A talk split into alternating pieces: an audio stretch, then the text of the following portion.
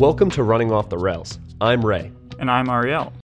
I've got another point of inspiration for you. This is a theme we like to do where you read something or you watch a show and you're just like, wow, I need to put this in front of my players. They're going to love this. Or, wow, this is insanely cool. Like, I am going to love running this. I'm going to make it work. And so I found that inspiration recently with the show called Madoka Magica. It's really short, one season, 12 episodes, and you can find it on Netflix. I really recommend it. It's super fun, but we're going to spoil the crap out of it right now. So, if you haven't watched the show, go watch it. It gave us so many different ideas of how to run D&D. I loved it so much I made Ray watch it too. Ray, what did you think? I I think I watched all 12 episodes in about 3 hours just speeding through uh, intros or any piece of the show that felt like it was moving too slowly because I was I was hooked on the mechanics. I just I just kept wanting to get to the next mechanic that I could throw into my game. Yeah, there's like a lot of very obvious cool individual things you could put into any game of D&D. Like it's mechanic after mechanic. It's it's just like a treasure trove, I think. Just for a quick rundown, if you haven't seen the show and don't care about spoilers or if you haven't seen the show in a long time, the way it works is this cute little dainty rabbit thing. I don't know, Ray. Like, what did you think it was when you saw it? It's it's every plush, cute plushy thing that you could imagine all rolled into one. So it's like a bunny rabbit, cat, puppy, and just how cute it was made me realize right off the bat there is no way that this thing is good news. This thing is only bad news. Yeah, yeah. This thing is too cute to be good. So you have this cute plushy thing that is the patron. And what it does is it comes to any one of these main characters and it says, um, I want help in fighting off this horrible evil. Great start. There are these witches that force people to commit suicide or kill them other people in other ways, like really nasty things. Only you can stop them, and I know how to help you. And so that is the pitch from the patron. It's awesome. I love the idea of pitching things as the patron. Your patron comes to the player and asks for help. Really cool. So then the next thing it does is it says, in order for me to help you, I first have to give you a wish. This is kind of crazy too. Already, two sentences into the show, insane thing. So first, the pitch asks for help. Second, uh, you don't have to give up anything to help me, in theory you just get your greatest heart's desire and then help me. It's like, I will pay you to help me. They get a wish. You can use it to, you know, have all the wealth in the world. Like, this is, you know, really powerful. And they say, choose wisely, you only get one shot. And then you have to go and be a champion for me and fight in this crusade against these witches. So, yeah, right. Like, what are these witches? What happens after they take on this mantle of uh, being a champion for good? So first things first, they get some sweet powers. Okay, that sounds pretty cool. They they become the heroes of the story. And what they can do now is they can fight against these witches. So they, they use their powers to defeat these witches. Certain witches are more powerful than other witches. And when you defeat a witch, at the end, the witch drops a what's called a grief seed. And that grief seed in the show is the method through which you power up as as a hero. If you defeat more witches, you get more and more powerful. If you choose to not join in the fight against evil after your, your wish is granted, you become weaker and weaker and weaker over time until you die. And then, again, huge spoiler, at that point, you turn into a witch. So your soul trinket that represents you and that you it's your powers it's it's everything about this this pact turns into a grief seed and you become a witch. And other people who have made a pact with this patron now come and try to find you fight you kill you and take your grief seeds. Right but none of the actual protagonists know that which is spicy. And and i will say um, ray has cautioned me about this. We we probably think that a lot of these mechanics work best for a group you either know really intimately and you know that this is something that they would be excited about, or players who are very experienced, um, who have kind of know how to use the adventure as a way to have fun together as a group of people and and not misuse mechanics for like personal enjoyment at the expense of others. Because these these get really combative. Yeah, exactly. It's a, huge plot point of the show. The the villains of the show are not the witches. They are completely passive. They're they're not even I wouldn't even say that they are evil. They just are basically automatons that go around and kill people. Like forces of nature. Yeah, forces of nature. The villains, the antagonists of the show are other powerful people who have made this pact with this patron. They're other adventurers if you're playing Dungeons and Dragons. That is super interesting because every time you kill one of these monsters, you don't get experience points, you get a physical item that you can turn into experience points. But there are other adventurers out there trying to swoop this item at the very end of a fight, so it's such that they can steal all of the experience points from you. Uh, this is very interesting. Yeah, so if all your players are like working in harmony, uh, and then a villain comes in and swoops out one of these grief seeds from under right underneath their eyes, that's an exciting moment. Like that brings in a new villain, maybe adds in a, a second combat that they weren't expecting, or maybe they have to deliberate and negotiate now. They just fought and they don't have any more resources to fight, so they have to use their other resources. So they they offer to pay with magic items or something. Like this is a, a great mechanic if your players are working together. If your players aren't working together, they have to now deal with the fact that there is a scarce resource that they all need, and that could just add tension and make the game more antagonistic more anxiety driven at the table than you might want. Definitely. If your players are new or you have players at the table who are kind of out for number one, it, even if they say they're playing their character, it's what my character would do.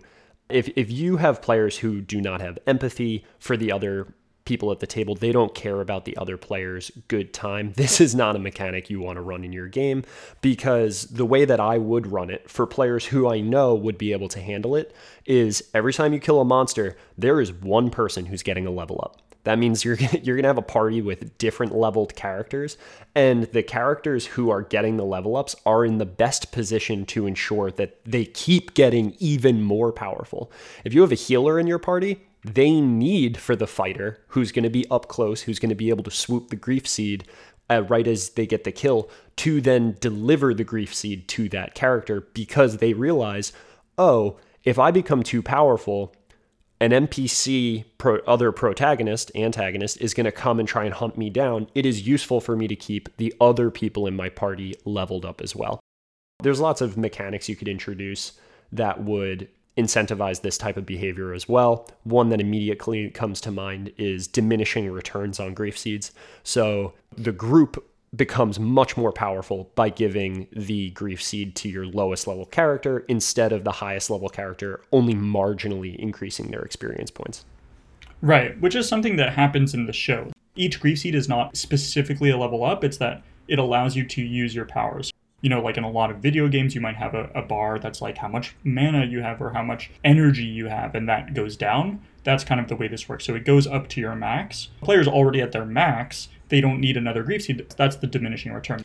So let's dive into some specific nuggets, some specific items that we want to surgically extract from the show and maybe could drop drop into our games as one-offs for me, the most compelling thing out the gate was that you have this patron that is the source of your power and is maybe evil for you, but you are aligned for the first half, and then you are not aligned for the second half, and it's very obvious why. And it's not just like, oh, I'm getting more powerful. I don't I don't want to do more because my patron is evil. So like before when I was just killing some goblins, I wasn't making a big impact, but now that I can like topple a kingdom, I don't want to do that because even though my patron wants me to. That I feel like is a typical D&D narrative. In this show, it says for the first half, you are killing bad guys because the patron wants you to kill bad guys. And then in the second half of the show, the patron wants you to turn into an evil witch so that it can help power up the universe uh, because the witches give weird powers to the universe. That's a mechanic that is telling your player, like, this patron doesn't want you to do what you were doing before. It's a change like halfway through the show. I think that is a great option as a DM running a patron. Definitely. Right out the gate, you have a deal with this patron. You're just like everybody else who's made a deal with this patron. You're rising the ranks through the other people who have made a deal with this patron. But eventually, you become powerful enough where you become very juicy. The patron wants you to turn into a witch. Maybe at that moment, that's when you find out that where witches are coming from. They're coming from adventurers who who die, who fail to kill other witches, who uh, who are defeated by other witches defeated by other adventurers. And then all of a sudden, you realize, oh, they were just fattening me up so that I could become a juicy witch. Now, all of a sudden, all of the NPCs who were neutral to you, kind of doing their own thing, now are specifically hunting you because they were instructed to by the patron. I think that that's very interesting. Yeah, I love this idea of like fattening the player up. So, really, the patron has your goals in mind the whole time because the patron doesn't care as long as you get more powerful. And then you flip the switch and you're like, I didn't care that you saved that town. I cared that you got more powerful. And now I'm going to destroy you. And now you have like an actual, real encounter with your patron, and you have to come up with some creative way to fight back. I think that's awesome. And I think some another nugget that I would pull. I don't know why I'm calling them nuggets. another piece that I would pull from the show. I, th- I, keep thinking of like a gold nugget from Pokemon. Yeah, yeah, no, it's a weird word, but people use it like that all the time. Yeah, and I'm gonna, I'm gonna, you know what? I'm gonna double down. Another, another nugget. We've got a ten piece McNugget here. Exactly. uh, another nugget that I would pull from the show is that the patron is not powerful themselves. So the patron in this show is immortal. They can't be killed, but they have no power to fight against the protagonists. They are there, they can speak with them, but they cannot. It, it's not the traditional patron where your patron is Cthulhu or some crazy archfey or an archdevil, where if they were there, they could kill you without even batting an eye. This patron needs to incentivize, persuade others to come and get you. They have no power themselves. Lucky for them, you have become a very tasty opportunity for people who were just like you. So you have empathy for all these people who are coming after you because they want that sweet power up. Yeah, exactly. Like this patron can do something, right? Like they have to have some way of being an interesting creature the question is what is that thing? And it's it shouldn't be power right? Like it shouldn't be that if it were there it would do all this stuff itself because then you ask the question like oh well why does it need me your patron should have something interesting like they can see the future or they know they can see like everywhere and everything. They know where treasures are. They can tell you where the treasures are but they can't act on it. And that this show does an awesome job about it. The patron basically has zero power after it gives you the wish it, it really can't impact the world in any way but it's, it's a necessary component of gaining the power.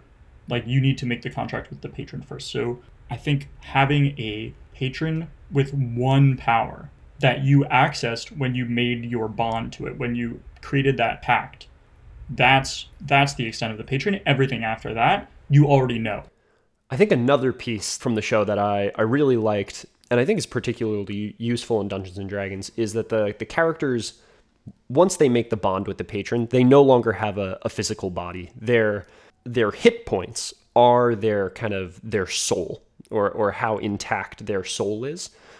In Dungeons and Dragons, a huge criticism that people levy against the hobby is that it's not realistic you're just as effective as a level one character as you are at full health. And then all of a sudden you lose a single hit point and you drop down to zero.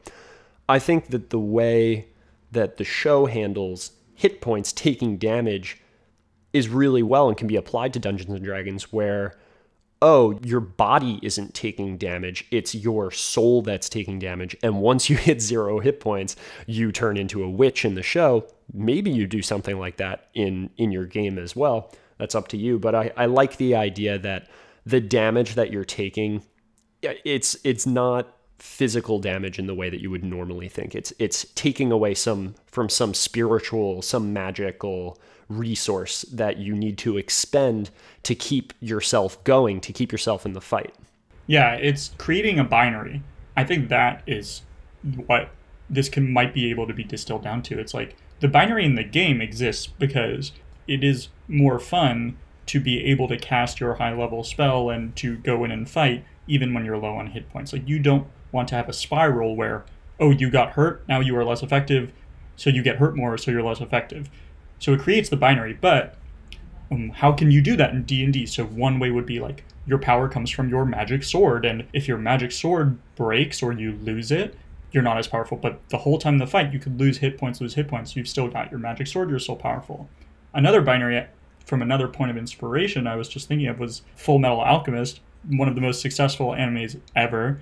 And they have a specific pattern that if you break that pattern uh, for certain characters, right? These are these um, spirits that embody like physical objects.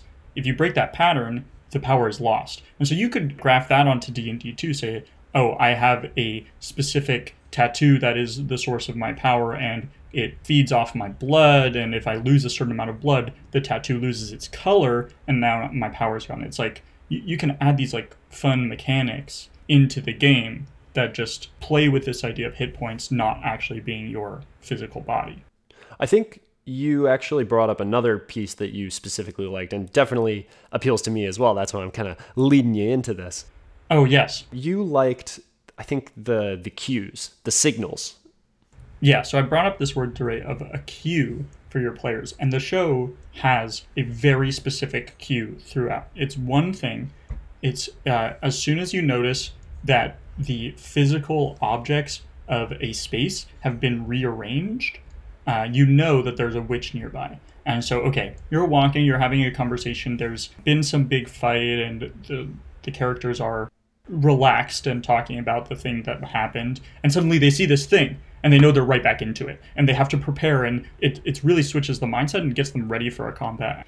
If you were in D and D, how cool would that be if your players are just traveling, right? So much of a problem of D and D is how do you move your players from one place to the next? And we have so many things to say about this. I'm sure it'll be a different episode. But one of the ways to make it interesting in Madoka Magica is as the players move around, you tell them when they have succeeded, and that could be at any time, and the players have to always be ready for it. So as soon as you see these things being rearranged, bam, you're in combat. So in D&D, I would probably do something where if the the the sky turned a different color or if they started hearing like this deep heavy breathing that had no point of source you know it wasn't an animal it was just everywhere all around them like these things that are mysterious and world changing uh, you can spring them on your players at any time I-, I really like this idea i think the reason that i like it is probably personal to to my game with my players. The the the game that I run, my players happen to be very experienced. They're very they're very proficient in Dungeons and Dragons. They avoid unnecessary combat whenever possible. I, I like that they do this. I think I think it adds a very interesting flavor to the story. And combat, when done over and over and over again, can get it, it can turn into a slog. But every once in a while, there's a monster that I'm excited to play as, as the dungeon master. Like, oh my man, I really want to play as a, a beholder. What you can do is you can drop in these optional, you can make these fights optional, right? Oh, there's a pocket dimension over here that has just appeared. You know that if you go in, first of all, you'll save lives because the thing won't be running rampant anymore. But if you go in and you face this thing directly and you kill it, right? It's it's not blo- it's not hiding treasure. It is the treasure. You need to kill the monster to get the reward. You get some sweet loot. You don't have to go and fight this thing. I'm not going to force you to go fight this thing. You know it's going to be really hard and that there's a risk of dying when you go fight this thing. But it's it's my way of kind of telling my players, "Hey, we are here for each other. We all really want to have fun. I if you want to fight this thing, I'm going to fight you with it. This is a combat encounter. This is not a different way to to kind of like circumvent this and get the power up that you're looking for. You can run away, but if you want the power up, you got to kill this thing. Right, and it's more than a side quest, right? I think that is the thing that I found super exciting. It can be for the main plot or it can not be for the main plot. But it's not a side quest, it's an opt-in choice, right? The players see this thing, something happens to them, And now they decide Am I doing this? I need to know what is going to happen. Maybe I go and find out something at the nearest town. Hey, have you heard about this strange disturbance? And then they come back. But that, it's just a feature of the world at that point. There's a disturbance in all these different places, and your players can interact with them when they feel ready to do it. You don't have to tell their players, oh, in order to teleport to this place you need to gather these ingredients. That's that's a side quest. That's a, a, fetch quest. This is not that. This is a setting. This is telling your players out here in all the different parts of the world there are problems and you can interact with them and this is how you know that they show up. And i think that's really cool. Definitely. And uh, one other distinct piece that i think is probably the riskiest piece that you could pull out of this and drop it into your game. But it's probably the piece that I'm most excited to try out. This is the uh, crispiest nugget. The, the, crispiest uh, McNugget, indeed. Is the idea that your level ups are loot drops. You don't get experience as a group from killing a monster. Your level ups come from the monster drop. And I think this is this is the most dangerous thing to introduce into your game, particularly if your players are a little bit more on the the greedy, uh, selfish side.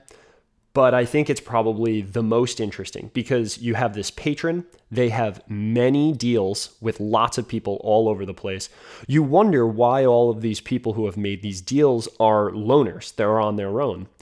It doesn't make any sense. You go do that first fight that loot drop drops, maybe even by accident, someone scoops it up and they're the only one that gets a level up in the party, all of a sudden everyone's going to be like, what? I love that. Either all the players are like, you pick it up, no, you pick it up, or, oh, I think you should pick it up, or somebody is just opportunistic and like greedy and just runs of it. And that's where the level comes from. Like, that is such a fun moment at the table. I'm picturing it right now. And everybody is kind of freaking out. Hey, that's not fair. I wanted to do that. Well, now you know. Next session, come back and you'll be able to get the level up. Exactly. It starts to get really interesting. Does that player who scooped the first level up, do they try and scoop the second level up too? And now now you have a level 3 character with all level 1 characters? How do you stop that, right? Cuz cuz if that gets out of control, that's no fun right? Maybe maybe even after the second one, people are starting to have serious interpersonal problems at the table. That's why I say this is for this is an advanced technique for socially and emotionally aware players who are putting the the fun of everyone at the table ahead of their own personal level ups. Yeah, and maybe it's just also more work for the DM. You need to come up with if you're excited about this feature, this mechanic, come up with reasons why the players need to spread them out do do a little bit more work such that your villains they don't care about spreading it out. They want power for themselves, but your heroes have reasons to be more charitable. And I think you can do that as a good DM. You have a lot of ways to give different incentives. Definitely. And then I, I like the idea of interacting with an NPC who, in the beginning of the game, looked at your group and was like, Why are you all fighting together? That's a huge mistake. You didn't understand why at first. Now, all of a sudden, you see them maybe a few sessions level later. They were level one with you. Now they're level five because they've been scooping all the level ups for themselves. It's that antagonist character that we see in anime all the time where they're getting better. It right it's Gary from Pokemon. It's Proto Man from Mega Man. Yeah, exactly. I think we do have one more suggestion, but I maybe this is one where it's like don't do it. But maybe do it. But but don't do it. Don't do it. Don't do it. Definitely don't do it. Definitely don't. But if you want to give it a try, like it could be crazy. And so that's like the very first thing that happens in Madoka Magica is every player gets a wish. That is the why are you an adventurer is a great question in D&D. Why have you left your home to travel out and seek danger? Great question. The answer is because you get a wish uh, to start with. And that's exciting. And I want to do it. And I know that I have some players who would love to do it and be able to just have a great time with weird wishes and wouldn't make them OP just for the sake of being OP. Or even if they are OP, sure. That that's interesting. You you got a holy avenger as a level 1 character. I know of a few level 5 NPCs who would really like that sword. No, I'm OP in the sense that like, they should do something crazy. If a player just wants a hoard of money sealed away in a castle, that doesn't make a mechanic that interesting for D&D. Or maybe it does. I I don't know. What do you think, Ray? Would you give your player a hoard of money first day of D&D? I think I think that if I was going to run this campaign, I would go all in. And I would I would go in with players who I know personally and are friends with and have run for before, so I know what types of players they are. I would drop all these wacky things on them. Not in the first maybe in the first session, but just as an experiment. Maybe the whole thing breaks and we have to play a different campaign the next time around. Or maybe it doesn't. I can just imagine the look on some of my players' faces when, as a level one character, they get a wish spell, but they have to use it right away. So they're going to use it suboptimally. And now all of a sudden, they're in this pact with this patron. They did it to themselves. Maybe one player doesn't take the wish because they could smell that it's bad news from a mile away. And now they're not in it with everybody else. They're getting level ups the way that they normally would as a Dungeons and Dragons player, and they're not squabbling over these grief seeds. Do they stick around with the party? Do they stick around with the party to try and like free them from their bond? That's a very interesting relationship with the patron. I don't know. I think if I was going to run a game with any of these mechanics, I think I would throw them all in and just see what happens.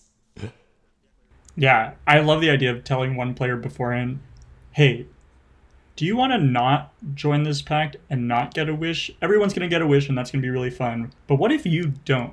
Do you think that would also be fun? Because I agree that that could be a really wild party interaction where one of the players is just leveling normally. Yep, they're leveling normally. They didn't wish for the thing that got stolen from them anyway in session four. And I, I love that as a way to drive incentives, right? Like, who are the villains it's the hardest thing. It's the reason why meet in a tavern is generally a bad idea because your characters have nothing that bind them together, nothing that motivates them to go to the next thing. This pact, hey, if you don't kill monsters and get grief seeds, you're going to die. Okay, well, I'm definitely on board now. That that's pre- that's pretty open, right? These monsters are everywhere. It's not just one monster that they have to go kill. They can they can find them around wherever they go. Yeah, and as soon as these players start getting in a real bind, they're going to start thinking about, oh, who can they get to join their cult because they need somebody to cast a wish because they are are screwed, right? Like they right. can't do anything. Right. They need a wish. Well, how do you get wishes in this game? You get people to join the cult. Oh my gosh. Yeah. I'm excited. I think I think it's going to happen one day. I'm going to run I'm going to run this for sure. Maybe if it, even if it's just a one shot. Yeah, I mean, I think four sessions would be kind of what I would push for just to get everybody to get the mechanics down because I think they are a little bit unwieldy. Yeah, for sure.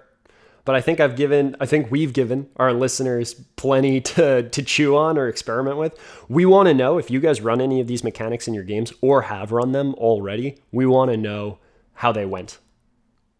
If you haven't seen Madoka Magica, and we didn't ruin the entire thing for you just now, go watch it. It's spectacular. Yep. Yeah, it, it really got me excited to run more Dungeons and Dragons. Until next time, thanks for listening to Running Off the Rails.